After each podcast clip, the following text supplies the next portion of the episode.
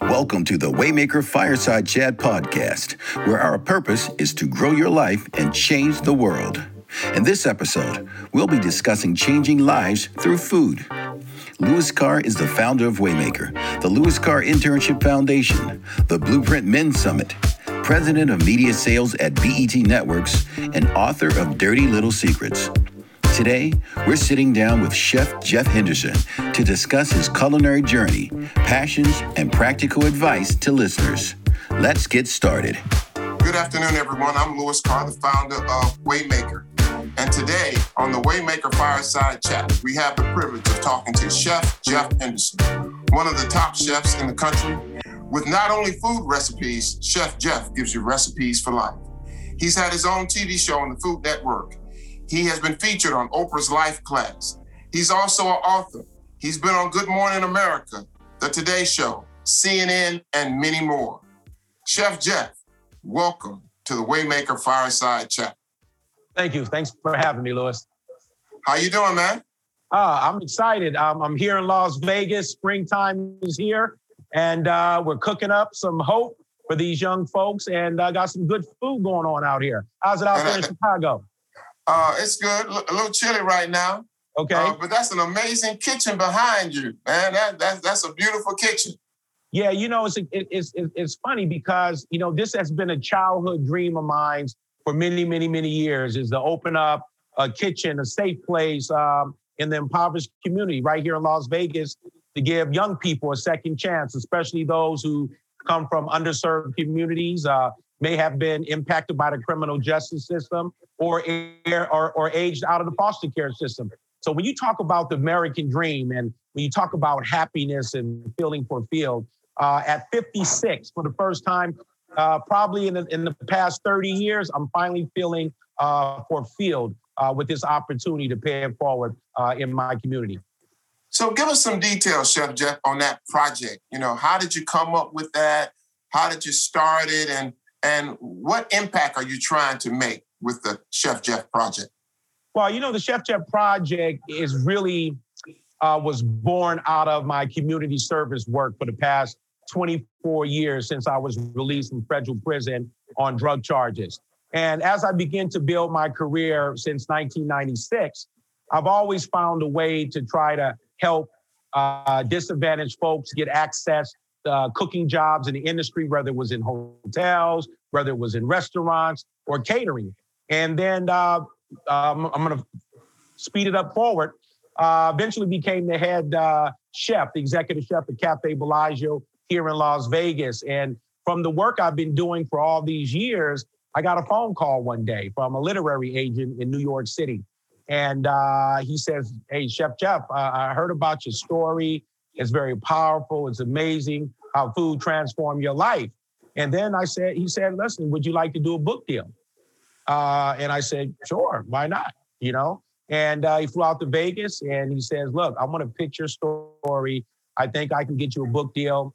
Uh, let's write a proposal. I said, okay. Uh, we wrote the proposal. We went back to New York and uh, he shopped it. And a book went into auction uh, with some of the biggest book publishing companies in the country. And then um, I got the book deal with William Morrow, wrote the book called Cook From the Streets to the Stove, From Cocaine to Foie Gras. And then uh, wind up uh, selling the rights to Will Smith, Sony Columbia. Then I got the Food Network show. I started doing public speaking.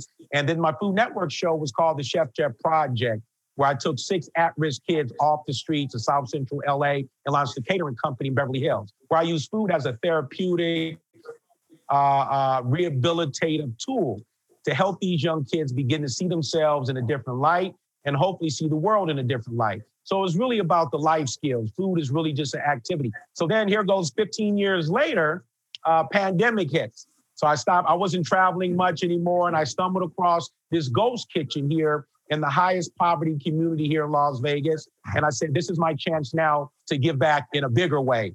So we did the Food Network show, the Chef Jeff Project relaunch into a model kitchen where we bring young people from diverse backgrounds, uh, foster care system, system impacted, high functioning autistic, kids who are failing in school or have failed out of school to bring them into a safe place to use food to hopefully transform their life. So that's how it came about. So, Chef Jeff, how did you get into cooking? You know, uh, where did you start that? I mean, did you grow up knowing how to cook? Did you learn how to cook from your mama, your grandmama? How did wow. you get into cooking? You know, a lot of people ask me that story. And again, my rise to chefdom is very untraditional. I never dreamed of cooking ever in my life. You know, my grandfather, my grandmother were great cooks, my sister and my aunts. I was just a professional eater, not a cooker. Uh, and then, you know, I got caught up in the drug game in the 1980s, that whole crack pandemic that swept Black communities all across this country and started incarcerating, you know, one out of four Black males from uh, 16 to 28 years of age. I got caught up uh, during that period and was sent to federal prison where I spent 10 years. And I actually got fired on my gravy job in prison, the Cadillac crew. And the punishment was pots and pans. And they threw me in the kitchen. And where other inmates saw punishment, I saw opportunities. And I realized the inmates who worked in the prison kitchen got to eat better than the rest of the inmates. So the rest they say is history. And that's when food found me in a very, very dark place. So, so Chef Jeff, who was the, the chef in prison who taught you how to cook or taught you recipes? Did you did you make an intentional decision like I'm gonna learn how to cook, or did you just watch the guys cooking in the kitchen there and picked it up? Yeah, you know, a great question. You know, I, I never had intentions on being a cook. I kind of just picked it up by helping the brothers in the kitchen uh, who was cooking, whether it was baked chicken, fried chicken, vegetables, mashed potatoes, biscuits and gravy, all the traditional correctional food. And there was an inmate in prison by the name of Friendly Womack, who was the eldest brother of Bobby Womack and the lead singer of the Valentinos. He was the head inmate cook. And me and this guy got cool. You know, I started helping him out and I was tasting his food and I got so good. Eventually, when he got released, they made me the head inmate cook. And so he became my mentor.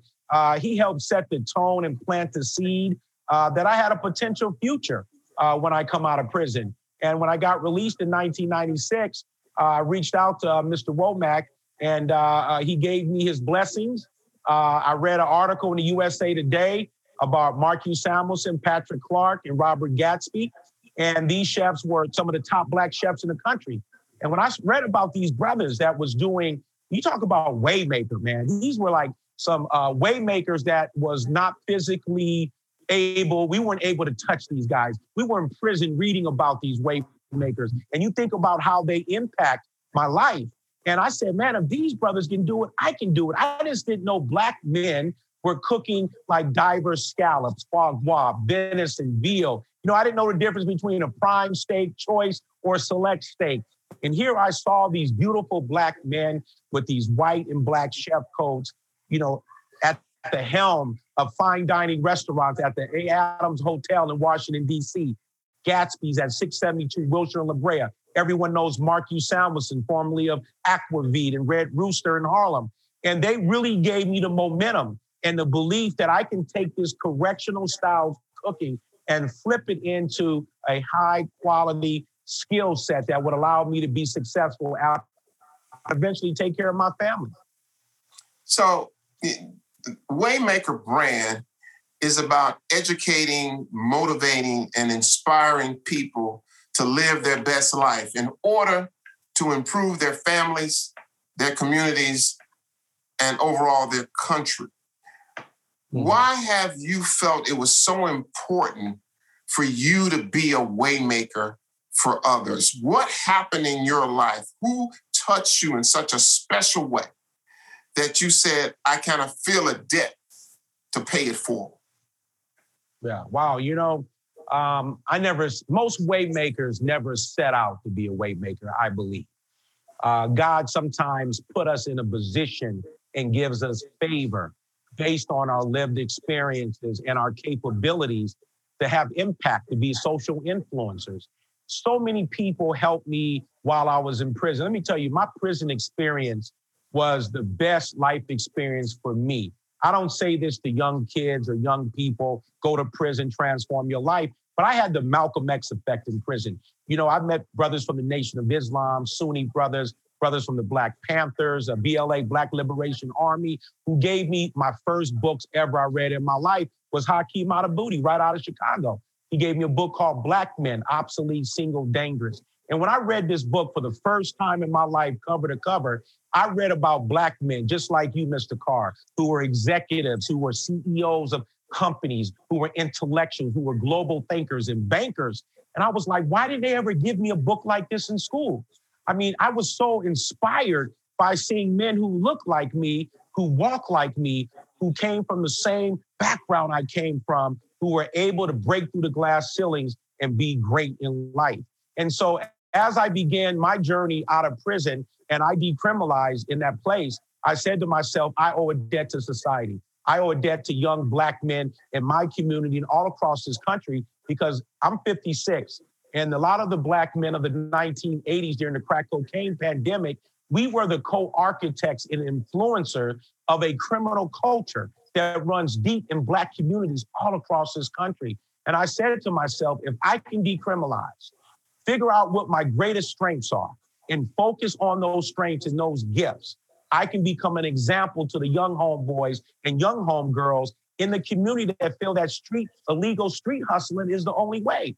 And so throughout my whole career, I've been mentoring, uh, I've been giving access uh, to people who normally wouldn't get that access. Uh, I began teaching uh, other men how to build a brand. Myself coming out of prison, I was pretty yoked up. Uh, I didn't smile, and I had to build a brand. I had to learn how to smile. I clean shaved my face. I took makeup to cover my earring hole up. I invested in getting my teeth fixed. You know, and it's funny because a lot of young people really don't understand the importance of that personal brand and mastering middle class values. And that was that was that would I would have to say that was the core of me becoming a waymaker and what I was doing back then and what I'm doing today. You know, one of the things we're trying to do, Chef Justin, you, you just touched, most people don't start out to become a waymaker. We're trying to insert intentionality into people who have experience, resources, and relationships. Mm. I'm trying to motivate people to get off the sidelines and become a waymaker. I'm trying to motivate people who see problems and have experience to give solutions to be a waymaker. How would you suggest and how did you think we can motivate more people into becoming part of a waymaker community? Yes, a great uh, uh, question, very, very powerful and profound. And let me let me set the tone for the answer for this. What happened what has happened in our community, the African American community, we have been divided between the have and the have-nots. And a lot of our folks who are successful today, you know, they they they're, they're not clear on what their purpose in the role and the debt that they owe to the people in the struggle, the people who made it possible for our folks and people who look like us to be, be successful. So I believe that every black man, every black woman who has made it has a obligation to reach back and crack that door open and give people access. But we have to become bigger influencers. We have to begin to get our hands dirty. We can't just write a check and throw money at the problem. We need to come back into the community, put our Chuck Taylors on, put our 501 Levi's on. We need to get in the streets and we need to become physical influencers and physical investors. It's not just the money. We need to expose our young people to the American dream. We need to expose them that there is a huge neighborhood called the world.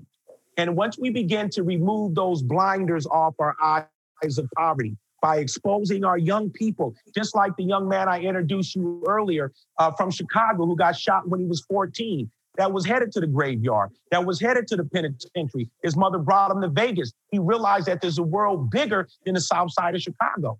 So that exposure, those investments, taking the little homeboys into our nice upper middle class homes, taking them on the airplane. Many of the young kids in our program here have never saw the ocean.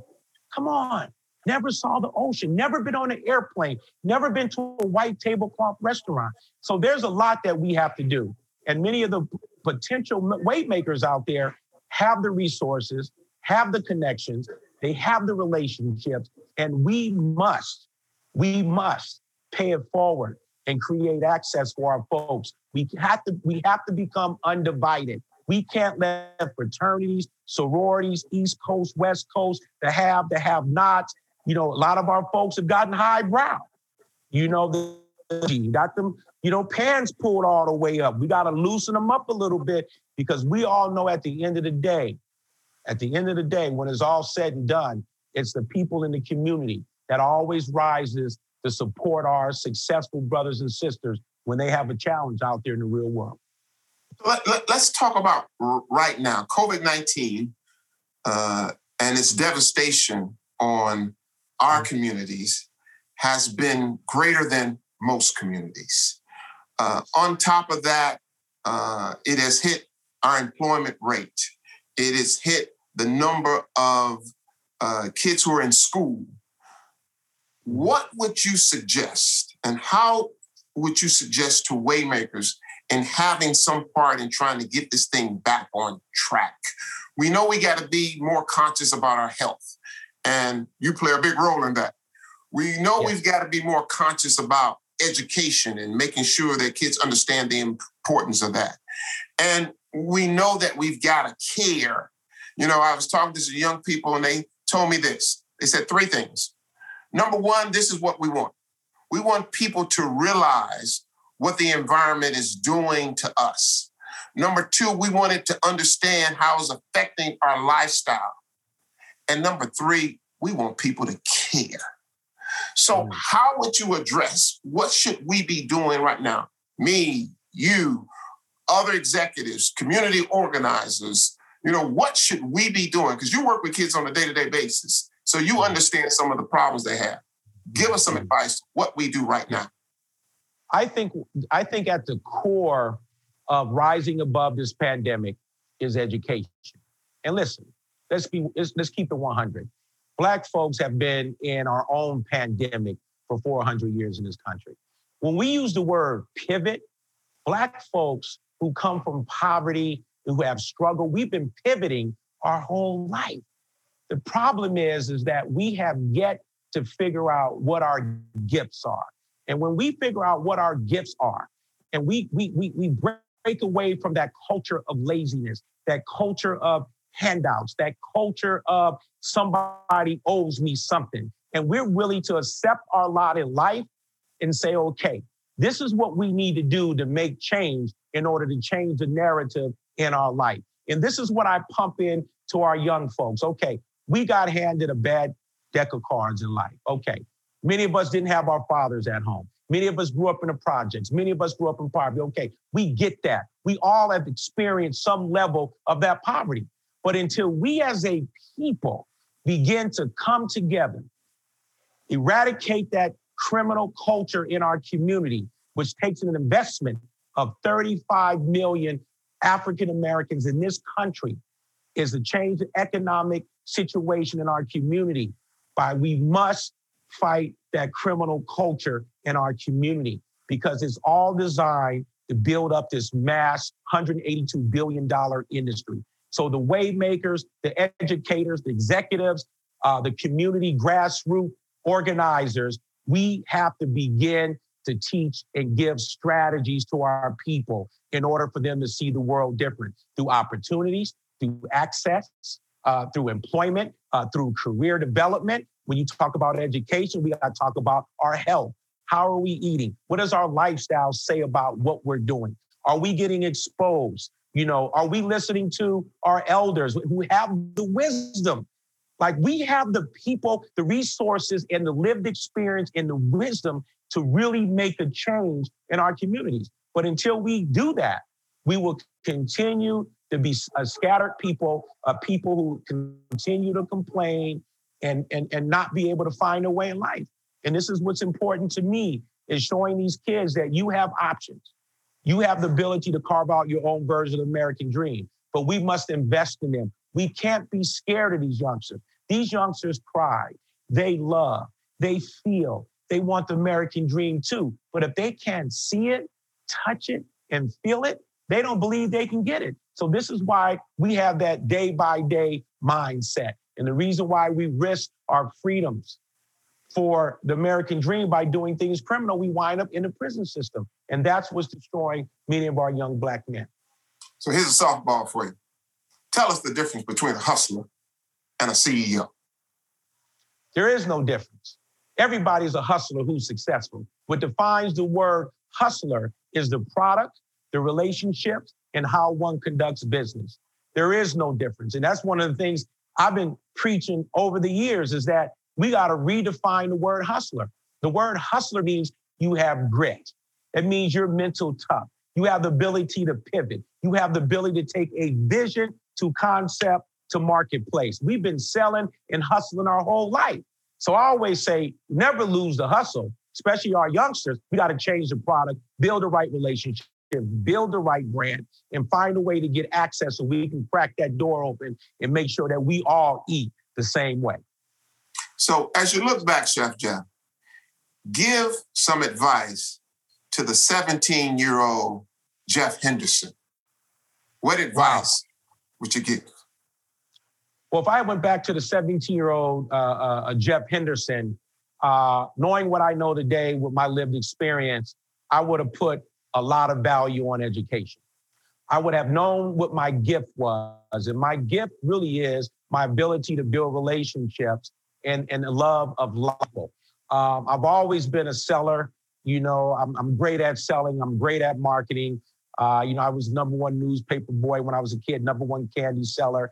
Uh, everything that I touch, everything that I embrace that's within in my lane, I've always been successful. So I think I would have changed uh, that piece of me. Uh, attitude.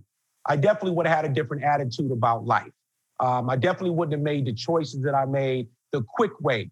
And I would have embraced the long game, the success versus the short game. And this is why many of us cut our lives short by getting killed or wind up going to prison or doing illegal things because we're playing checkers and not chess. Define hard work, Chef Jeff. I know you you're involved in a lot of things, and you know a lot of people don't understand the definition of hard work. Define it for us. Wow. You know, for me, hard work is deeply rooted in smart work. You know, sometimes depending on what career we're in, we have to do the physical work. But while you're doing that physical work, that grind, what you are doing is teaching yourself uh, the, the value of earning a dollar, the importance of getting up early, touching what it is that you're doing and understanding that line of work or business. Then it comes a time where you have to evolve from the hard work and move into the smart work business to where you put people around you who are subject matter experts in the areas that you may fall weak. And that's what I was able to do, even in my former life, a life I'm not proud of, even when I was a drug dealer, even when I was in prison running a penitentiary kitchen feeding 1,500 convicts for breakfast, lunch, and dinner. I found a way to get people to excel in the areas where I was weak at. So I think what's important is that as we move forward, you know, in life, you know, we got to put the work in. You know, we got to get rid of that welfare mentality. No one's going to give us nothing. Nobody owes us nothing. We may never get reparations. You know, we got to get rid of that welfare mentality. We got to go put the work in. You know, we got to put the work in. So I've been waiting to ask you this question. oh. So, so you, you're a chef. They said you're going to have a dinner, and you can only invite three people to this dinner. So it's going to be the four of you. Who are the three people that you would invite? It could be dead or alive, but they're going to be alive at this wow. dinner. Who are the three people? Wow.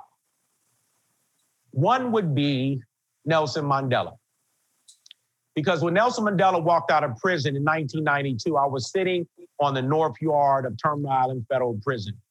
And to see a man walk out of prison after 27 years uh, for what they say he did for the liberation of South African people, but the example he was as a man, as a leader, and of integrity and character after 27 years in prison, that would be a man that I would want to cook for.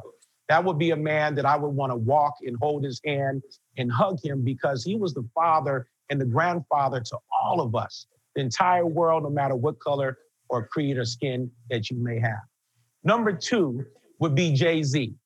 And the reason why I choose Jay Z because there's a lot of similarities in Jay Z's life and mine. We both grew up in a single parent home. Our mothers have the same lifestyle. We both were drug dealers. You know, music became his new crack after he left the drug game, and he took that drug game and built it into a multi billion dollar industry. For me, food became my new drug. And I was able to take culinary arts and turn that into a career. His style of branding, his values of family, community, and things that he do. I would just love to sit down and chop it up with a guy like Jay Z and cook for him because he's the younger version of me. We never use drugs. I don't drink. I never, you know, use cocaine or anything of that nature. And so I admire him from afar like that.